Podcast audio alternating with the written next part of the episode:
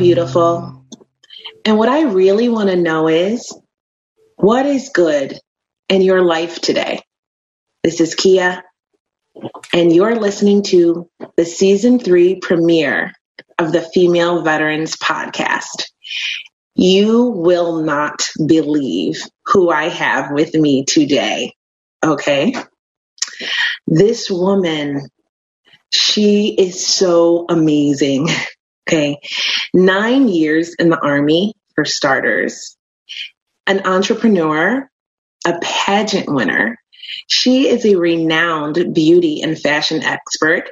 She appears on the local news for ABC and Fox in DC, our nation's capital.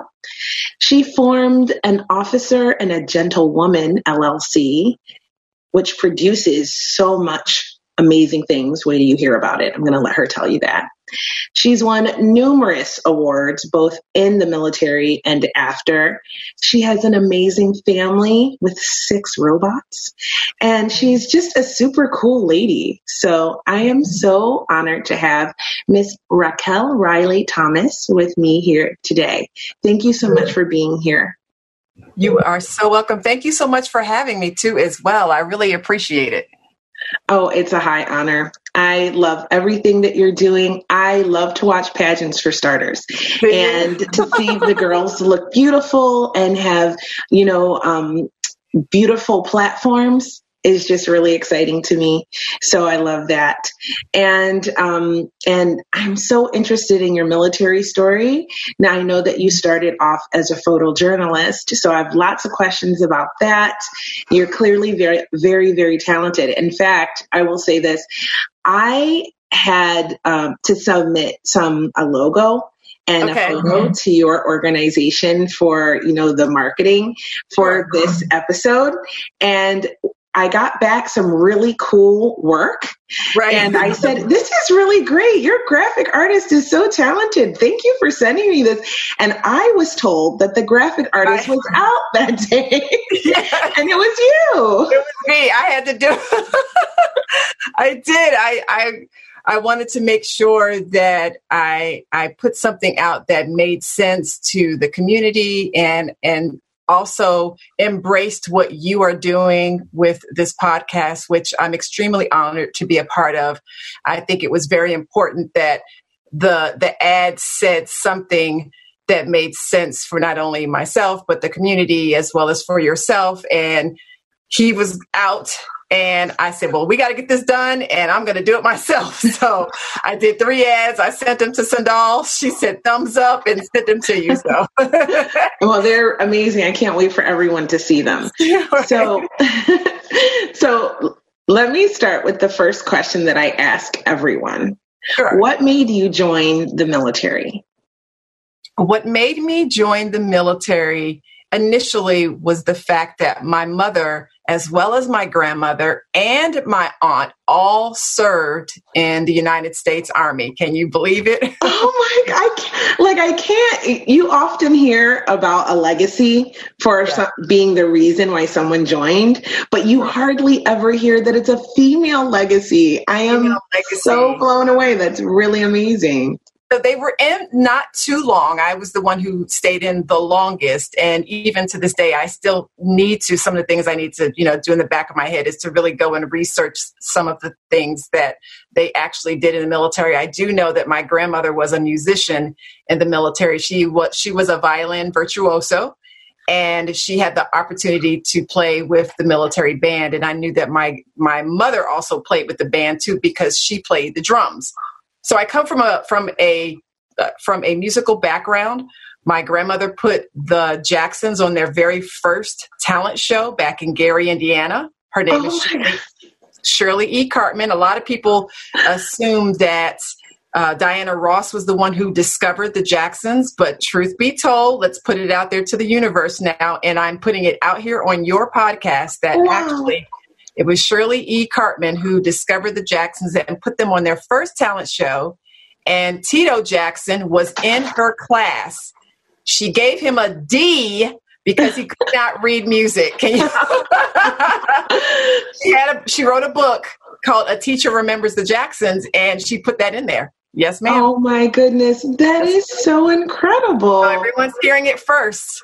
Well, you heard it here. Um, that's a big, big piece of news. It was not Diana Ross. It was not Diana Ross. No, ma'am. Wow, that is amazing. Yes. And you heard it here first. It so here first. you have a legacy of I amazing do. women in your family, yes. it sounds like, and artists because you did photography. Yes. Now, now to go back a little bit, I actually started out in the musical field too as well. I played the drums in an R&B band when I was a teenager. So I got that from my from my mother. She played the drums too as well, and I also played the violin so it was interesting because I ended up go ended, ended up going into production because my grandma was always putting on these productions. She was a music teacher, so uh, mm-hmm. hence that's why you know she was Tito Jackson's music teacher, and so she was always putting on these productions and always having a camera around, and it just kind of fell into my lap that way. So when I did go into the military, they asked, you know, what job did I want, and I said I wanted to be to do something that was involved with some type of you know photography or journalism. And so they said well you know you can be a photojournalist. So i became a photojournalist as an enlist as an enlisted soldier. So when i first hmm. went in i was enlisted. I was a 46 quebec which is a photojournalist. I was stationed at fort meade maryland and um, and then from there and if you want to if you want me to keep going i can but i but i just wanted to tell you that's how it started out with the photography. So photography really came from my family too as well. I just didn't really realize how much it would influence me later on down the line though. Mm-hmm. that's incredible. Yes. so so incredible women in your family. Yes artists, musicians. Yes. And you ended up going in, in as an enlisted personnel. So yes. what was boot camp like for you? Oh, boot camp was was strenuous. I have this funny story that I'm I'm I'm, writing a book and um, I'll let you know about that later on. But I'm writing a book, uh, an autobiography that pretty much uh, talks a little bit about this particular story that I'm, I'm going to tell you. So, for those who are listening, when you go into boot camp, they expect you to just simply bring, you know, your your underwear, your t-shirts, your socks, those um, sort of things, your personal items, and that's it. You're going to go there and they're going to give you everything else.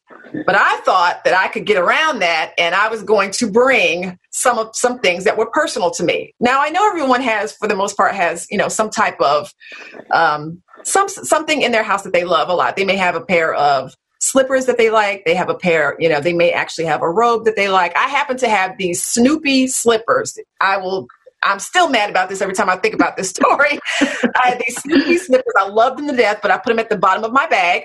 Thought I could get away with it. When I got to basic training, what do they do? They dump all your stuff on the ground as soon as you get off the bus. And at the bottom of my bag was my was my Snoopy slippers. So when I when they dumped my bag, when the drill sergeant dumped my bag, guess what popped out? Those Snoopy slippers, and they ragged me so hard. They just told me that how dare you even bring something like this? You're not at home. They just, I mean, they just tore me to pieces right then and there. I was doing push-ups and sit-ups.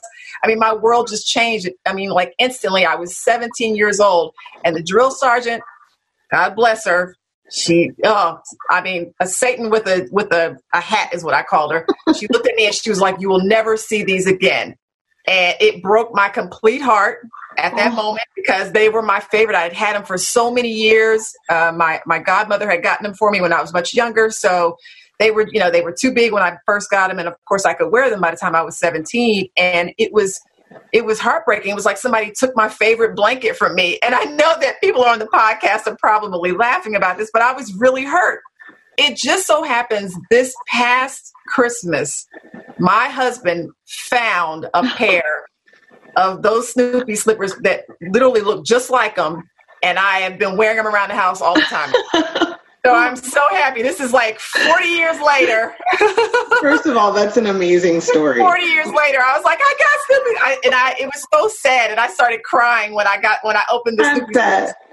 Look, not the rest of the gifts for Christmas, but those Snoopy slippers meant so much to me. He found it because it was very hard to find these particular kind. They had the little, you know, had the little ears and so forth. It was just a particular time back then, back in, you know, in you know 1990, and so that was that. Um, basic training was tough. However, it so you know besides that, it was very tough, but it did teach me a lot about leadership and a lot about teamwork. So, you know, for any of those young ladies out there who are thinking about going into the military, I, I will tell you that if you are not a team player, if you are the only child and, you, and you've never shared anything, you, those things will go away very quickly when you get to basic training because you have to depend on your comrade on the left and right of you immediately when you get there when you get to your rooms when you get um, when you are on the range when you're on the firing range everything is about teamwork and how to make sure that you are able to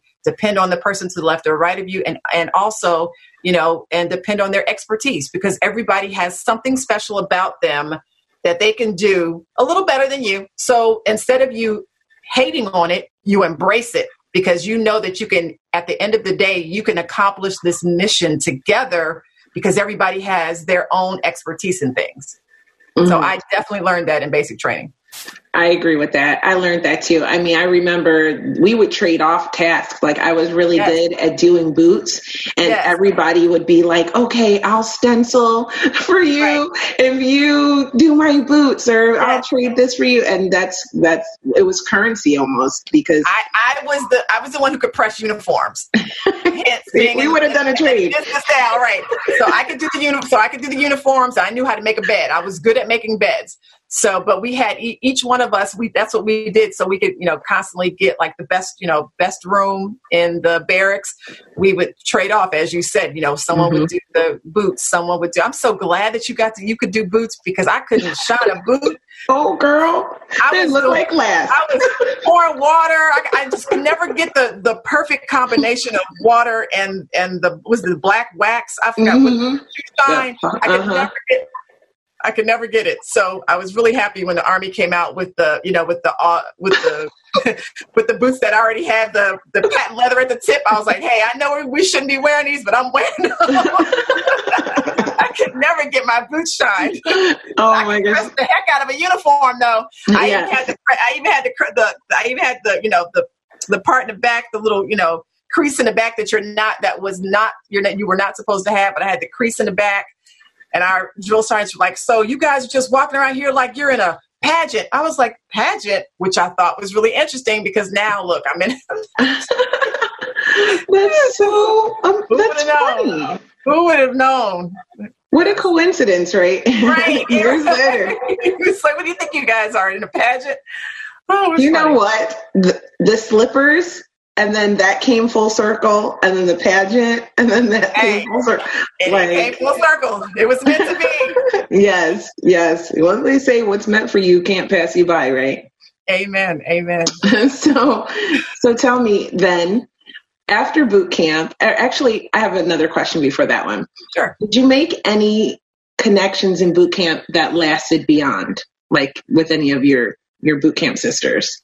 I did for a while afterward. However, when I went, the the challenge that happened for me, well, not challenge, but the situation that happened for me is that I went to Korea.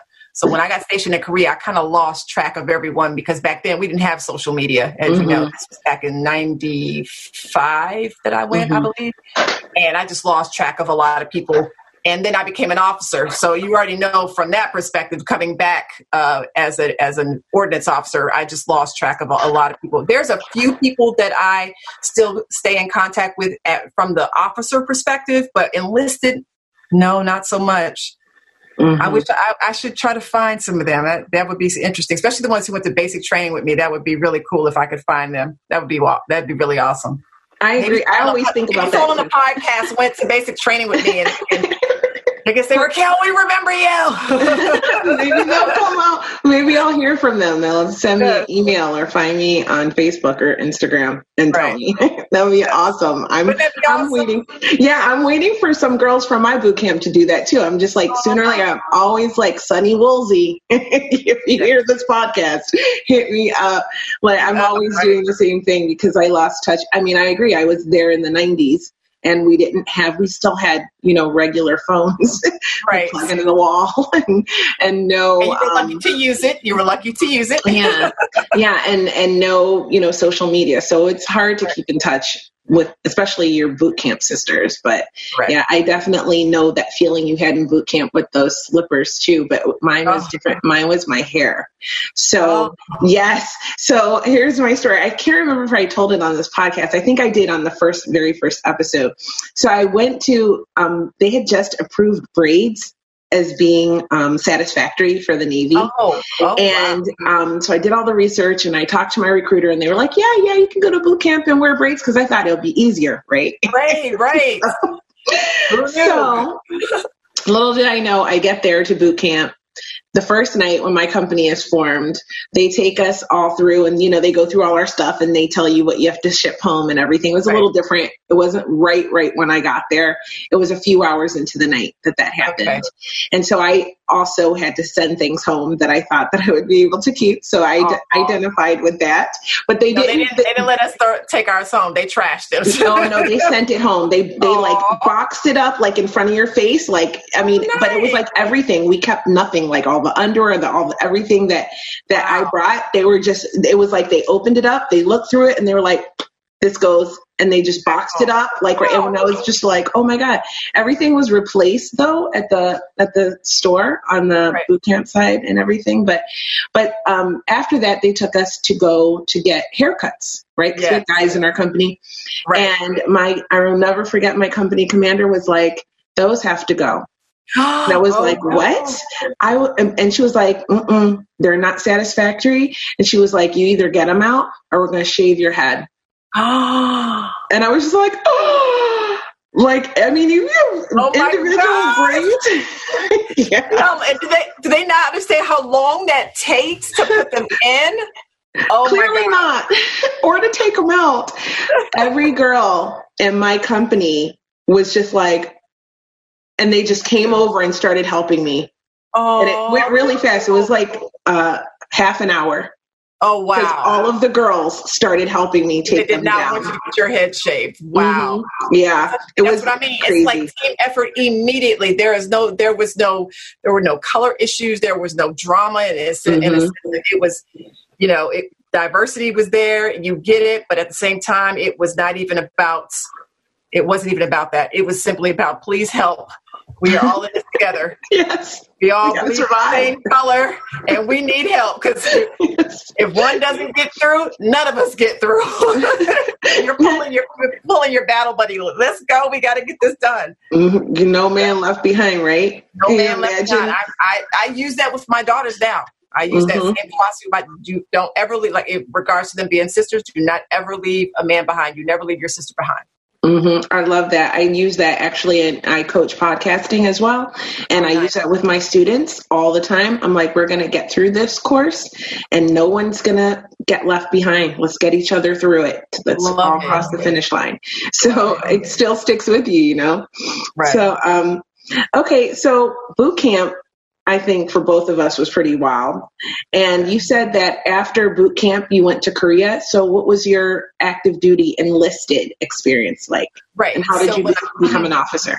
Sure. So when I first went into the military, I was I was in the reserve, and then I stayed on in the reserve for about a year and a half, and I started to uh, really like what I was doing. So I thought that I could just go ahead and reenlist and go ahead and you know make go ahead and go active duty. Um, the challenge with that was was that apparently photojournalism was not available at that time, so I had to become a radio operator. Um, when I became a radio operator, that's when I was sent to Korea, which was like I said was around 95, 94, 95. And my experience in Korea was something that actually still is still embedded in me today because I I had to re- I had to really depend on again, you know, my comrades to the left and right of me of being there, being a single African American woman in a foreign country. Mm-hmm. I cannot speak the language at the time. I now speak a little Korean, not much, um, but not able to speak the language, so that that language barrier was there, and it was it was a challenge, but it was a challenge that I was able to accept and and make good on because while I was there, I instead of me, you know, being negative, if you will, or having a negative attitude towards the community, I instead embraced them. And I said, you know what, I'm going to learn as much as I can about the people who we are working with. Because a lot of times we would do um, actual you know training events with the koreans with the you know with the korean army. So you couldn't have that that you know space in your heart of you know well i don't know who you are. You can't speak to me. I can't speak to you. There was you know that it couldn't be there. You had to figure out how to work together in a way that was respectful to each other. So i think you know again any woman who is listening to our our podcast here, I would say, you know, there's always something that you can learn from every um, ethnicity. Bottom line, there's always something you can learn and something you can take with you, um, you know, forward. And what was so wonderful about it was is that I had the opportunity to go out into the community. I would go to Seoul. Um, I, you know, I would go and hang out and just understand the culture. I remember very clearly some as you went further north in Korea, I did not North Korea, I want to make that clear, but as you went further north from I was in South Korea, I was stationed in Daegu. As I went further up going towards Seoul, there were a lot of Koreans at the time who had never seen an African American woman in in person. They would come up to me and touch me and touch my skin and go, "You are so beautiful." I didn't, you know, are you are you colored or they didn't under they didn't know the words to say. One woman said, "You look like Whitney Houston." Um, at the time when Whitney Houston was a, a, very big deal. And she was she pointed me and said Whitney Houston. I said no, no. And I was like Raquel. And but again, there it was that language barrier. But it, it wasn't a rude. If they weren't rude, and I wasn't rude to them, it was just they didn't know. And so a lot of times I would get on the trains and I'd be the only black person on the train and it's just this little spot in the middle of all these Koreans and they're all looking at me like, who is this person? And I was okay with it. It was really interesting. I guess I just kind of had that that attitude and i don't i really don't i guess i got that from my grandmother that i just embraced everyone and i was like hey i'm with you. You tell a if you can't beat them join them so i went and i learned you know the the foods. Uh, bulgogi is still my favorite favorite food bulgogi and rice which is basically like a um, a beef and a, and a rice together mixed. Um, and mm-hmm. it's just wonderful. When i go to you know korean restaurants or i go to beauty supply places that have you know koreans who you know koreans who are who own it I speak a little bit in Korean to them. I get 30% off my extensions. It works. I'm telling you. When you learn the language, people learn the language of other people. They, res- they appreciate that and respect it. So went to Korea, learned that lesson of, of, again, if you can't beat them, join them. Understand the culture, be respectful to the culture, um, and the the other thing too is, you know, when I left there, from there, that's when I got the ROTC scholarship, and I went to Hampton University, and um, I I majored in psychology, uh, and one of the reasons I, I, majored in psychology was because even though I, I really wanted to go into photojournalism or journalism itself, I decided to go into uh, psychology because unfortunately my mother was having a lot of challenges mentally and I didn't understand what she was going through. Mm-hmm. Um, it was it was heartbreaking and there are a lot of things that I will probably take to my grave uh, that she you know that she uh, had or that she did to me from a from a mental perspective and mm-hmm. physical, physical perspective it was just um, a lot of abuse, verbal and, and, and, physical abuse. And I didn't understand it when I moved with her. When I turned seven, I moved with her. And so I, I had to do that for my sanity. I had to go and learn about psychology and understand the mind and understand why people do what they do. I had to do it for my sanity. So I went to, I went to Hampton graduated in with honors. I'm, I'm very happy to say that I graduated with honors uh, in their ROTC program. I, I, I graduated second in a class, and and um, then I went on to become an ordnance officer. So don't understand why I got ordnance. Um, I, I still never understood that, but it ended up working out for the best. But with being an ordnance officer, I really wanted, again, I wanted to go into public affairs so you write up on this list about all the things that you want, you know, that you want your, your first, you know, your first choice, your second choice, your third choice. And my first choice was public affairs. I end up getting ordnance, and I found out later on down the line that the women who were at the top of their class and who were at the top of you know their PT test, their physical fitness test, who were doing really great, and who were African American, they were pulling us. They were basically flagging us because they needed more African American women who were at the top of their game in the ordnance field. I didn't know that mm. at the hmm. time. So keep that in mind, um, ladies, if you decide that you want to, you know, partake in, you know, ROTC at a school, keep in mind that if you put choices down, you may not necessarily get them because the army is going to, or, or military is going to put you where they need you. That's true. So it, you have, you've got to make sure that you understand that it, that could happen. You want this, but it happened for me um, to end up getting an ordnance. Um, but it was one of the best things in my life because I met my husband. So, hey, we'll take it. That's great. so it um, so it worked out down the line. And then I ended up going to so once I graduated from Hampton, I again had to give them, you know, four years of active duty service. So I went and I was stationed at Fort Benning for four years, ordnance officer. And then that's when I got into photography again. Even though I was still in, I my love was still photojournalism. It was still photography. And so what I started to do um, when I when at the end of like let's say like that in 2000 maybe 1999 1999 close to 2000 I started to drive up to Atlanta on the weekends and shoot models and shoot actors and celebrities. I just started to start my business before I even got out the military. So I was doing that on the weekends. So I had my side hustle, if you will, on the on the mm. weekends.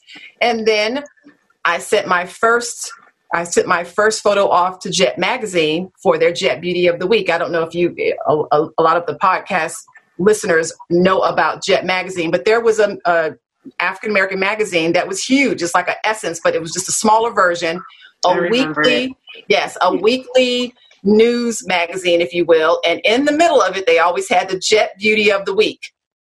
So I sent off my first Jet Beauty. Her name was Randy Dorsey, still my best friend to this day.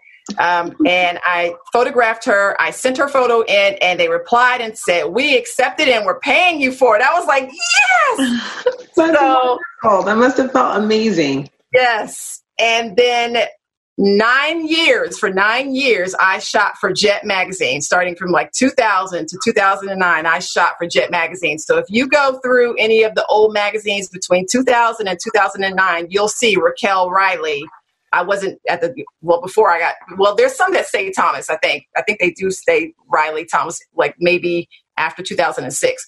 But for the most part, Raquel Riley or Raquel Riley Thomas, you will see a lot of the photos that I shot were um, a lot of the photos were that that I shot. Yes. So for nine years, I was the only African American female photographer for Jet Magazine shooting their Jet Beauty of the Weeks.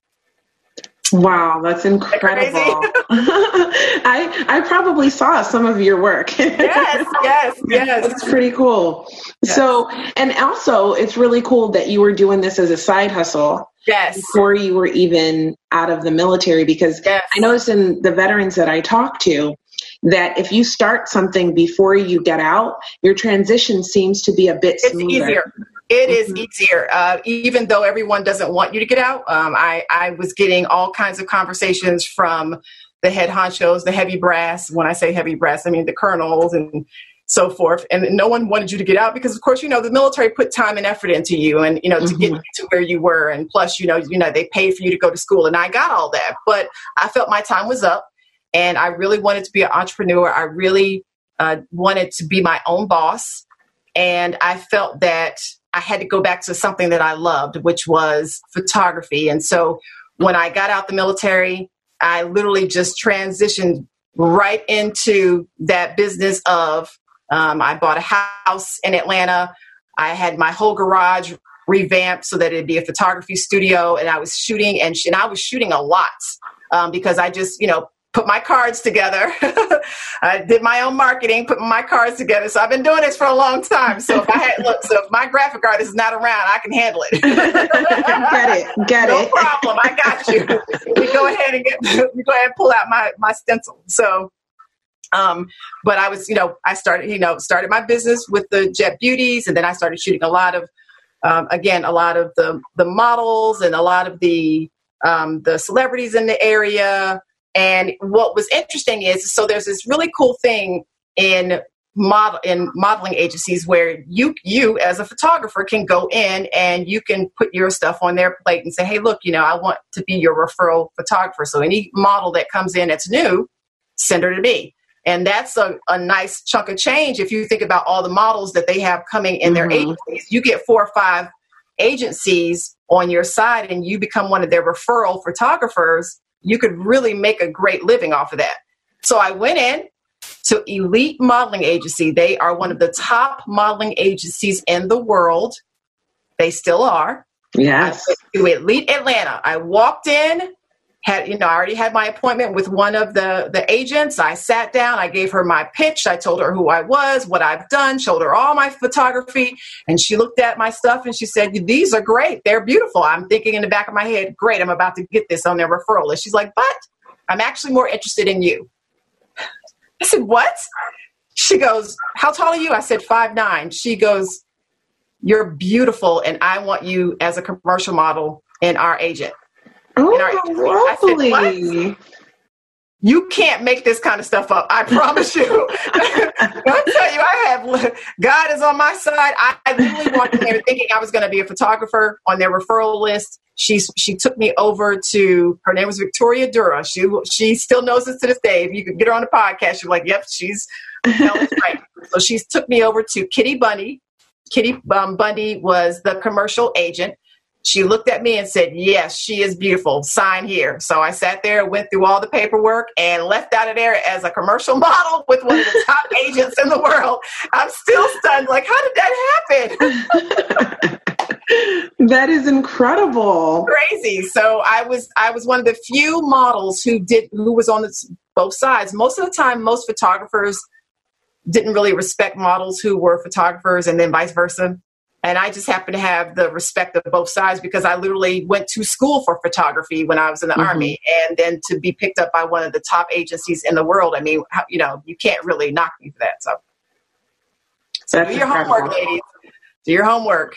If you want, if you want to get in the industry, know the industry, you know when you're transitioning out know the industry that you want to get in. Don't let anyone tell you that you cannot do it. You can do it. You can make this happen. Put your what i always tell people is put their invisible headphones on and focus on your dreams what really makes you excited about living. And if you get up every morning and you're excited about x whatever x is go for it. Keep doing it Absolutely. That's beautiful advice. And so this is how your transition out of the military went really smoothly. Yes. Did you did you come across any obstacles after getting out? You know, it's interesting. The military is very disciplined, of course, as as you all would expect. And so we to a certain degree we lived a little bit in a bubble when i say that i mean in the, in the terms of we I, I didn't really get out in the civilian community too much except maybe perhaps to go to the store or um, i didn't really hang out with mm-hmm. the, the civilian world. So it was it's very structured in the military. And so to get out in the in the civilian world there was no structure everything was just hey we'll just do what we want to do to a certain degree. I mean of course you have your laws you know set in place but i'm talking about just the day-to-day activities of what people were doing. And i had to get used to that. And i, I also had to tone it down a little bit. I think I, I, think I still have a little bit of the cadence voice, if you will. It's hard to get rid of it because once you've had to, you know, run for six miles and you have to call cadence for four of them it just mm-hmm. is hard mm-hmm. to it's hard to get rid of that you know speaking from that from that deep down inside of the gut of your stomach so i think for me i think the the biggest challenge was just understanding that not everyone in the civilian world um, thinks like you do you have to really understand that the, the military life is truly a mindset of its own and it's not going to change. And you have to understand that when you go into the civilian world and you can't come across as being, you know, this is what's going to happen. We're going to make this happen now just because I said so. It, you can't have that kind of attitude because you will actually, you will seem to be very intimidating towards people. And because of that, they'll shy away from you and they'll think you're crazy and and the challenge is the other challenge too is is that everyone who I met who was a civilian and I told them I had been in the military, they automatically thought that I was like some psycho, you know, gun toting woman who had PTSD or whatever have you. Like they just mm-hmm. automatically assumed that those were the type of things that I did. So I started to change my look a little bit more. Um, I started to, you know, I, I used to always have my hair pulled back in a ponytail. And even when I got out, I was still wearing it like that. I started to really become more, I really wanted to make sure that I looked more feminine.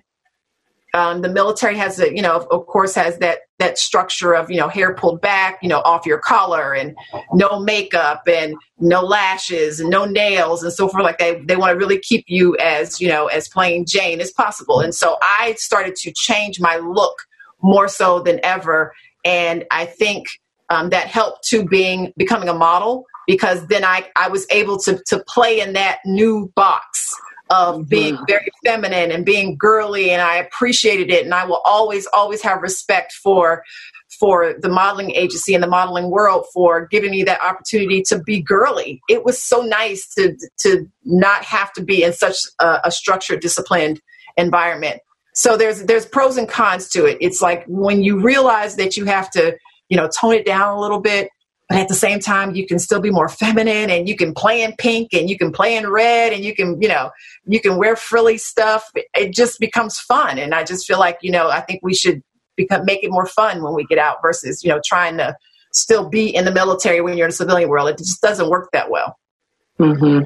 Mm-hmm. i agree with that. I mean you just you a lot of us need like that that change you know yes.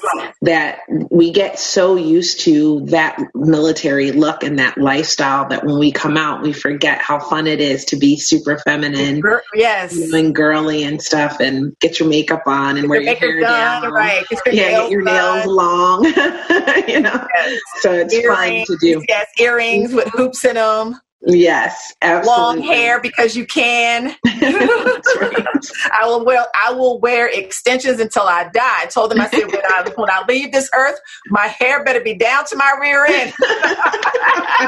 In that coffin. That's right. I feel I feel that. I feel that. I'm telling you. I'm telling you. With my Chanel suit on too. Right, as beautiful as possible. You need one pretty corpse in there. I'm telling Exactly.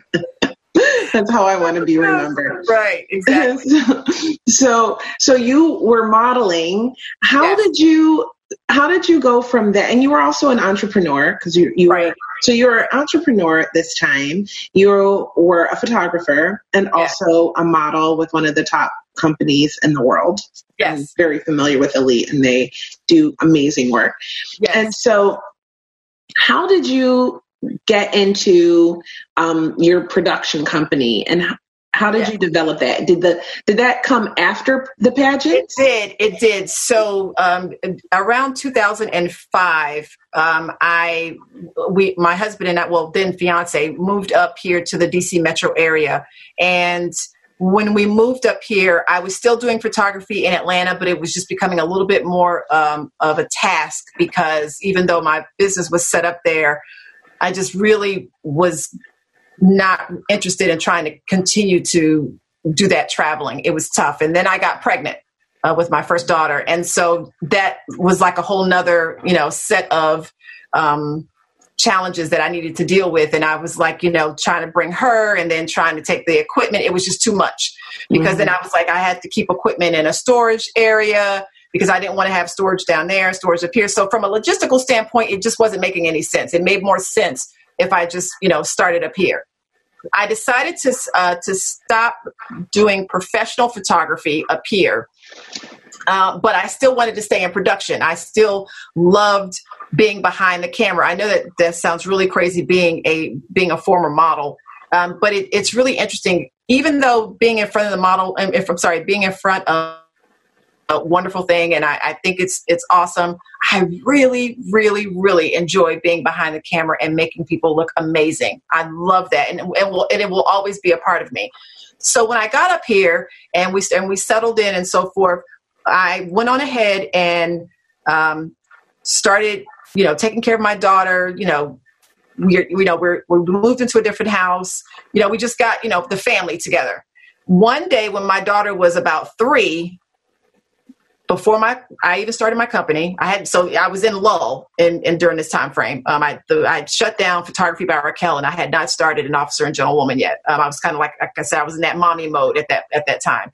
She was around three, and she said, "How come none of these princesses look like me?" And she was looking through these DVDs that were in front of her. Back, uh, hopefully, everybody knows what a DVD is. I know it's been a, a yeah. In front of her in front of her DVD player, and she said, "I don't see anybody looks like me." Something to that effect. I don't remember the exact words. It's been a long time. I still have mommy brain, but I remember giving her some BS answer, and I said something to the effect of, "Oh, baby, you're so beautiful." I mean, it, that's not a big deal. And she just kind of gave me this look, like, "I know you're lying to me," but you know, she's three, so she didn't really know how to to express herself myself. But mm-hmm. it, it, stuck with me. It, I mean, it really stuck with me. And I knew in the back of my head that I was going to have to fix that one day. And I was washing clothes, didn't know how I was going to do this. And all of a sudden, a few months later, it was either Miss America or Miss Universe that came on. I think it was Miss Universe because of the time of the year, but it might have been Miss America. I can't remember which one it was.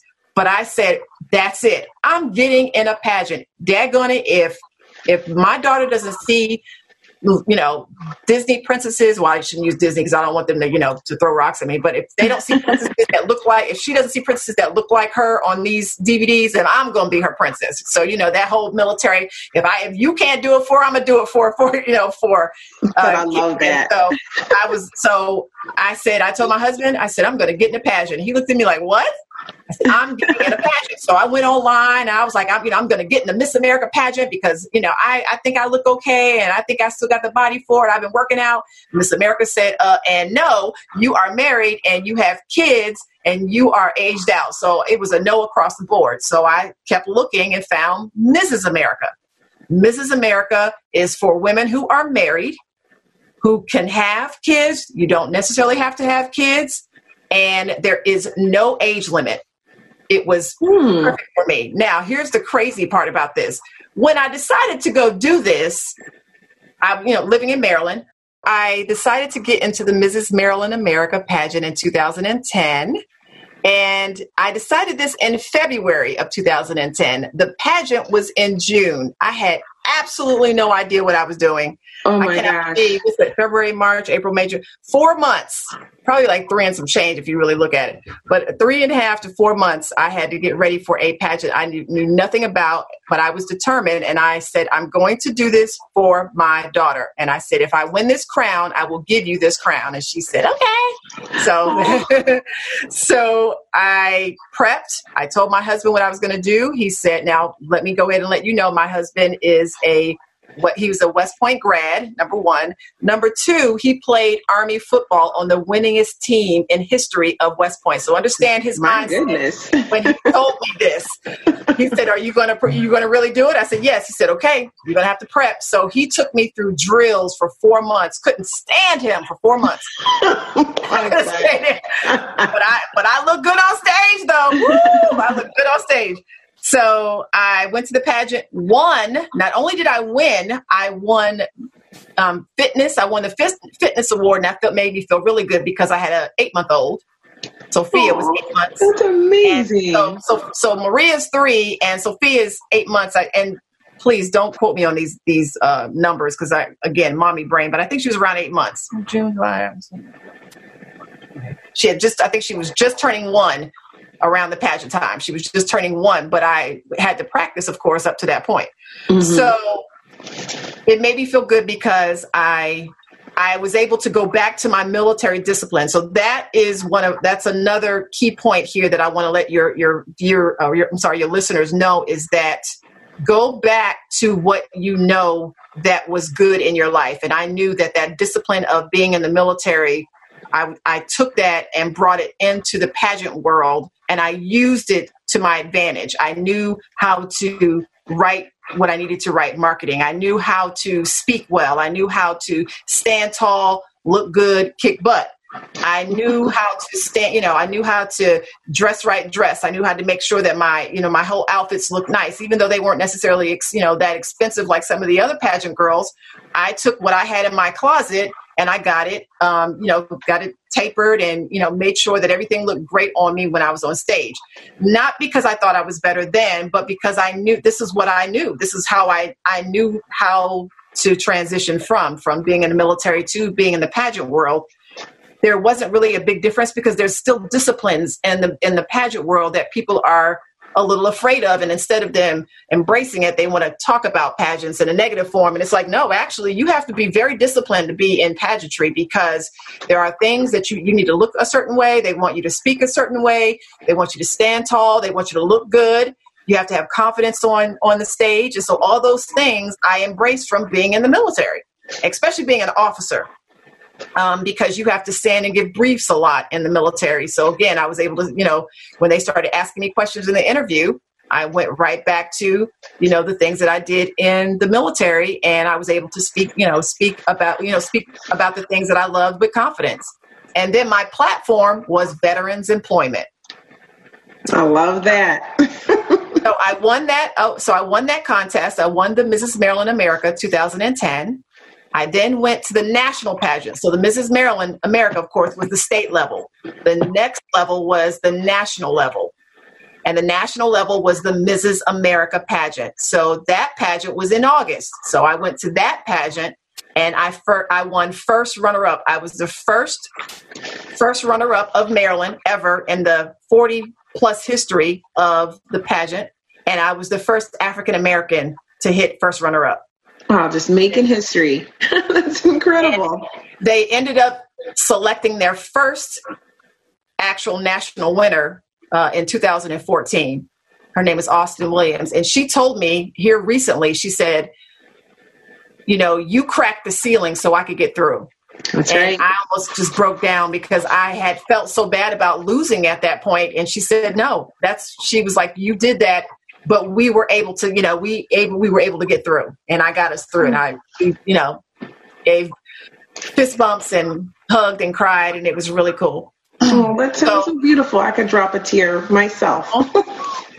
so after I after I was I got out of the pageant. I mean, you know, after I was done with the pageant, um, I still loved it. I just I loved the atmosphere. I loved the girliness about it, um, mm-hmm. and I loved what what it meant. And the owner david marmel he just really emphasized the the part about married women are the backbone. And we really are backbones of our of our families. And we have to be able to do everything. We have to be doctors. We have to be attorneys. Yes. we have to be you know we have to you know be psychologists. I mean it's we have to be everything for our families. And so i had so much respect for the organization. I kept talking about it on you know social media and just really you know giving it you know kudos. And then they reached out to me and they said hey do you want to be a judge for the next year? And i was like what? A judge at the national pageant heck yeah i'll be there. And the woman that we selected went on to win mrs world so I kind of give myself a little pat on the back for that because I feel like, hey, I knew how to pick.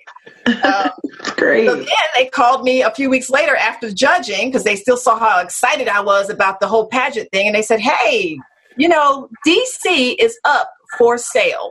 Would you want to buy it? It took me three days to make a decision, but I said yes.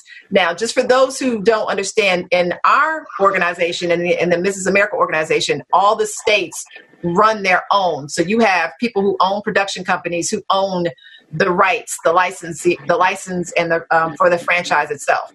So DC was up for sale, and I bought the um, I bought the license, and I started running DC. So that's when I started an officer and gentlewoman LLC because I wanted to make sure that my production company, you know, was able to produce the show.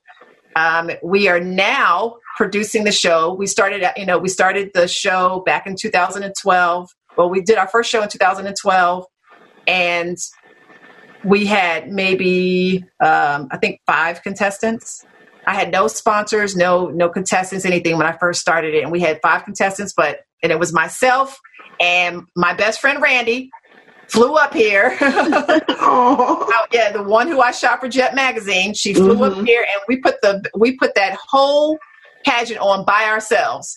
Wow. I wrote the whole script myself, um, and we put it on by ourselves. And now um, I'm happy to announce that we are in our second year at the Kennedy Center, April 4th, 2020. Wow.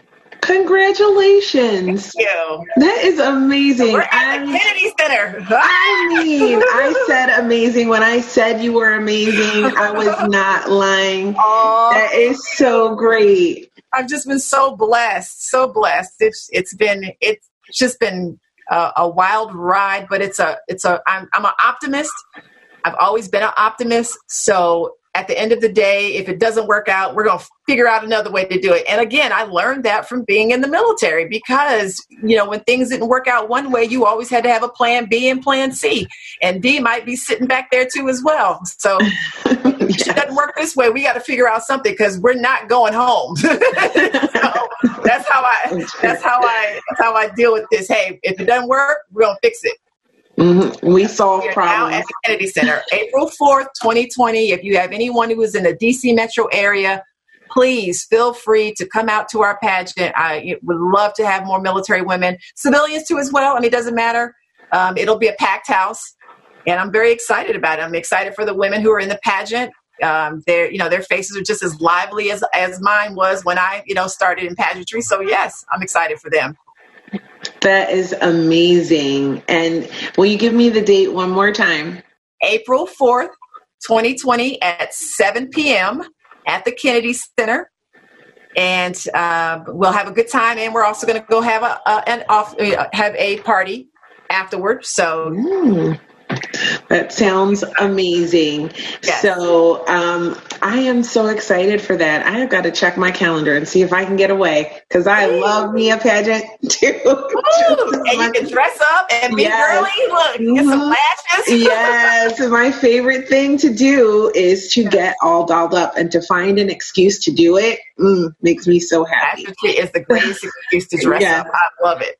Yes. And like, so, baby, I gotta go get my hair done. Yeah, mm-hmm. got a pageant coming up. beauty day. yeah, beauty day. I have a maintenance week. I actually do. I actually have a maintenance week each year. I mean, I'm sorry, not each year. Each month, I have a beauty week. So I go get my hair done, my nails done, my lashes done, everything done once a month. I know, crazy, but it's true. Well, I, am I'm I'm feeling that because I am on a rotation myself of getting yes. everything taken care Do of. It. Because you know it. what, my kids are getting bigger, and I like to feel very glamorous, but for me. Yes. It's just for me. So these things I always say self care is so important. It and is. a lot of times when we're coming through like trauma or we're we're healing from whatever life has thrown at us, or we're just a mom who just has been so busy taking care of their babies that we kind of forget about how important our self care is. And self care might be different to everyone. Some people yes. it might be meditation, yoga. For me, I, it's all of those things and getting my getting fixed up, get my nails done, you know, getting waxed, like all of those things that make me feel beautiful to me. Yes. And um and I am about that life too. So I am feeling beauty. Seriously. So okay, so you know what? I think it's about that time that we're going to wrap it up. But I have a few more questions for you if you don't mind. Sure. Go Okay, it. great. So tell me, I just have to ask, how do you find the girls for the pageants? How do I find the girls for the pageant? Actually, it's pretty easy now because social media is such a huge uh, platform for us now. And mm-hmm we put the ads out. We let everyone you know a lot of it's it's it, you know it's word of mouth of course. It's ads that we put out there. Sometimes i'll see somebody in the store and i'll stalk them a little bit. They think i'm crazy. I'm like you're gorgeous. And they're like oh okay. I'm like no i'm a, I'm a pageant director. This is here's my card. They're like oh okay. You really think i am? And then all of a sudden it's in their heads now because mm-hmm. even they might not you know think about it right then and there the next year they're like you you know you happen to you know stop me in a store and i saw you and i thought you were crazy but then and then i realized that you were a pageant she's like you know a pageant a pageant queen and so forth and i looked you up and you're amazing and they you know give me all that so forth and then they end up getting, getting in the pageant. And then you have them those who you know other queens talk to other queens. And i think you know the other thing too is realistically we are our pageant is very disciplined. Um, and when I say that, I mean in a sense of we're very fair. There's no there's no pageant rigging in my pageant. We're not doing that. That's what we're mm-hmm. not. If you win, you have won fair and square. And I think over the years, those whispers of it being that type of pageant have gotten out into the community. They women know that when you get in our pageant, you are going to have a fair shot just like everyone else. And the great thing is is that our pageant goes 25 miles outside of DC. So if you live or work within a 25 mile radius of DC, you can still get in our pageant. So we have women who, who come from Virginia and who come from Maryland who may live or work in those areas and can still be in our pageant and represent DC. but I think the biggest thing is is that we are you know we again we are disciplined we're fun um, at the same time but you know i am tough on our contestants. I want to make sure that you understand that i don't want you to leave this pageant with the sense of i lost. I want you to leave this pageant of i've learned something. I'm going to take this particular um, tool that i learned from here and i'm going to go out and continue to do great things. You are i tell women all the time you are a voice in this community and you are an inspiration to someone and to someone you may not even know.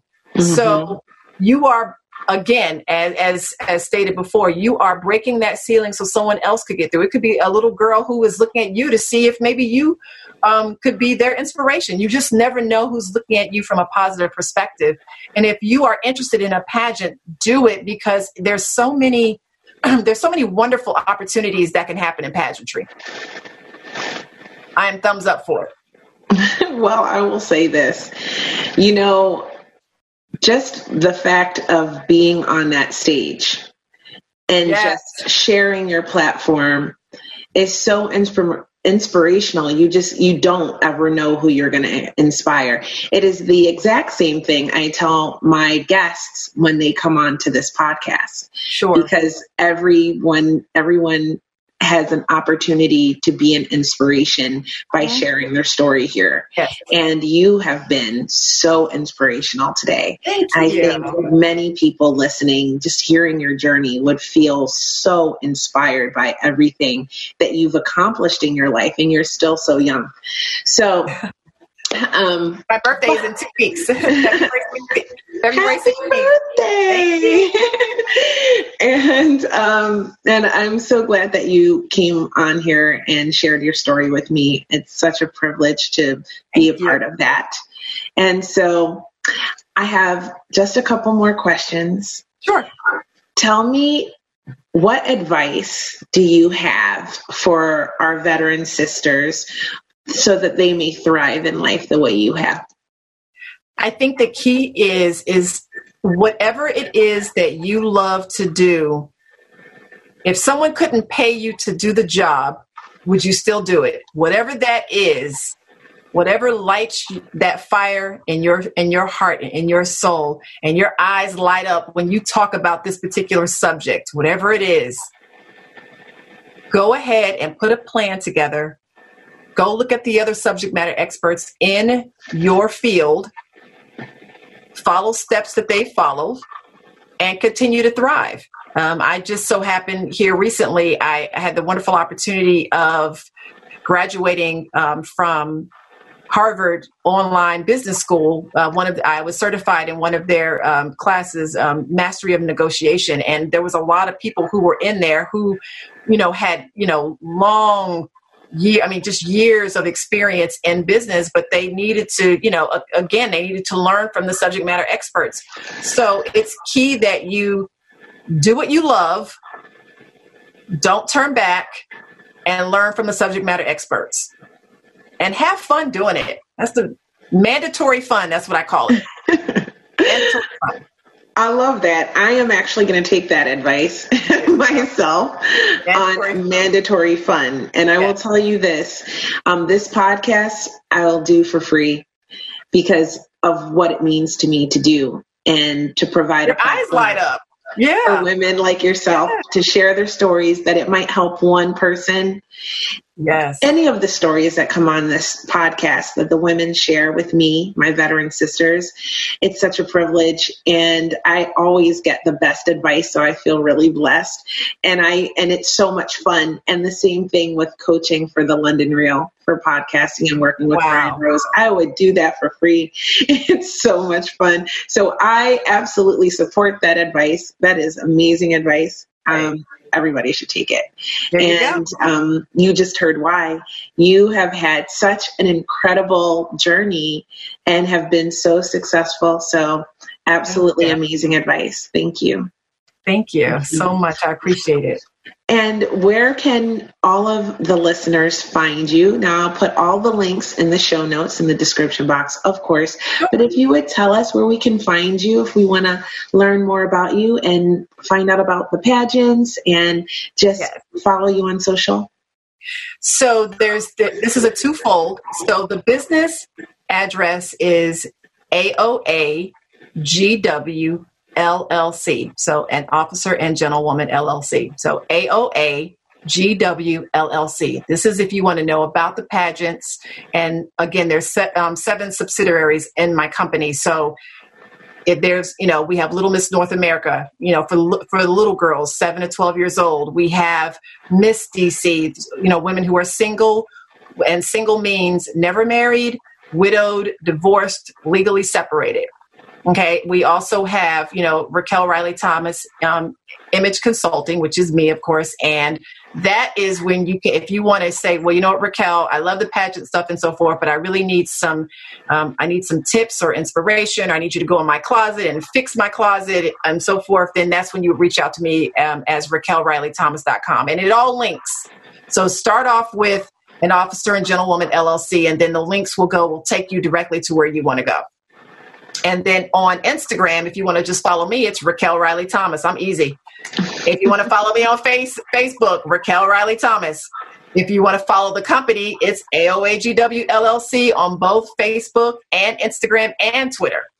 So I tried to keep everything easy, so mm-hmm. you can find me. But I would love to have your listeners, you know, follow me on on, on uh, Instagram because I have the um, opportunity to talk to you guys too as well. So yeah. That's amazing. I will. I definitely follow you and love your posts. So I think everyone should do the same thing. Um, and because we're all veteran sisters and we should support yes, each other and what we're doing and just see each other thrive, I feel like.